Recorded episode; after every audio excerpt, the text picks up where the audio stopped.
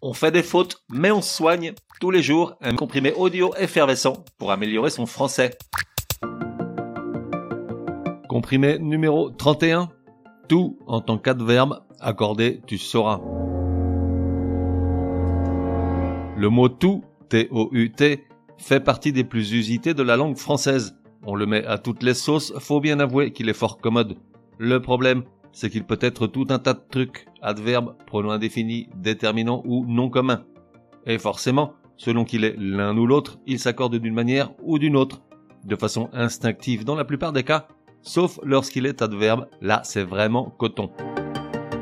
On parle là d'une des règles d'accord les plus pourries de la langue française. Pourrie dans le sens où, lorsque tu as fini de lire toutes les variantes et autres exceptions, et je ne parle même pas de les apprendre par cœur, tu n'aspires plus qu'à une chose, aller te coucher, ou boire plus que de raison.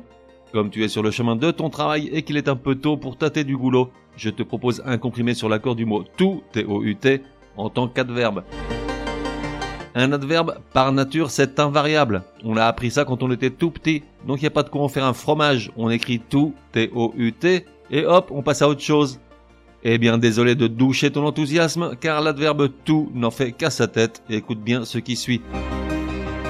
Tout, en tant qu'adverbe, est invariable lorsqu'il précède un adjectif masculin ou lorsqu'il précède un adjectif féminin commençant par une voyelle ou encore lorsqu'il précède un adjectif féminin commençant par un H muet.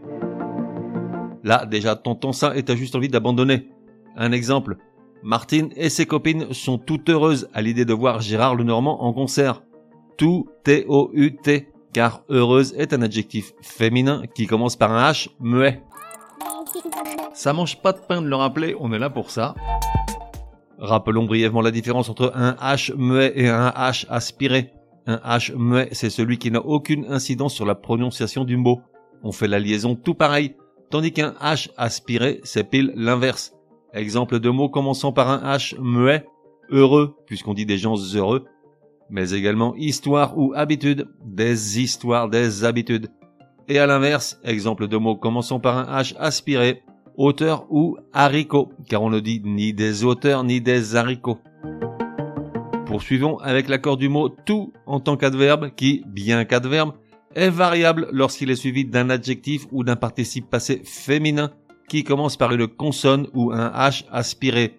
Dans ce cas, tout s'accorde en genre et en nombre avec ce mot pour des raisons de phonie, c'est-à-dire pour faire joli à l'oreille. Exemple, Martine est toute surprise de voir qu'au petit matin, Patrick montre parfois quelques signes extérieurs d'intérêt pour elle. Toute surprise T-O-U-T-E puisque l'adjectif surprise commence par une consonne. Mais on n'en a pas fini avec tout en tant qu'adverbe, car il peut également qualifier un nom pour signifier entièrement tout à fait.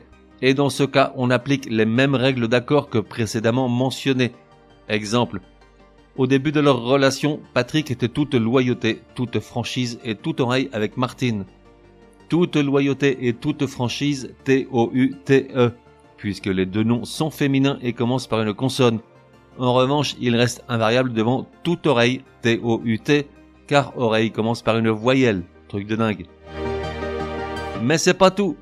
Tout peut également accompagner un autre adverbe, dans ce cas il signifie très et reste invariable. Exemple, Martine est tout près d'embrasser Patrick, mais elle se reprend bien vite.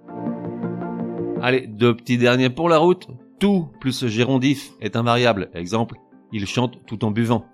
Et tout plus un nom est également invariable. Par exemple, à l'enterrement de Johnny, Patrick et Martine étaient tout en larmes. Tout T-O-U-T. Résumé du comprimé numéro 31. Pour que ça rentre. Comment accorder le mot tout lorsque lui-ci est employé comme adverbe? Tout est un renégat, puisqu'au contraire de tout adverbe qui se respecte, il peut varier et donc s'accorder en genre et en nombre. Dans deux cas, tout d'abord, s'il précède un adjectif ou un participe passé féminin commençant par une consonne ou un H aspiré. Exemple, Martine était toute haletante à l'idée de voir son nouveau collègue de travail, mais toute déçue par le peu d'intérêt qu'il lui montre. Toutes dans les deux cas T-O-U-T-E, puisque suivi d'un adjectif féminin commençant par une consonne ou un H aspiré.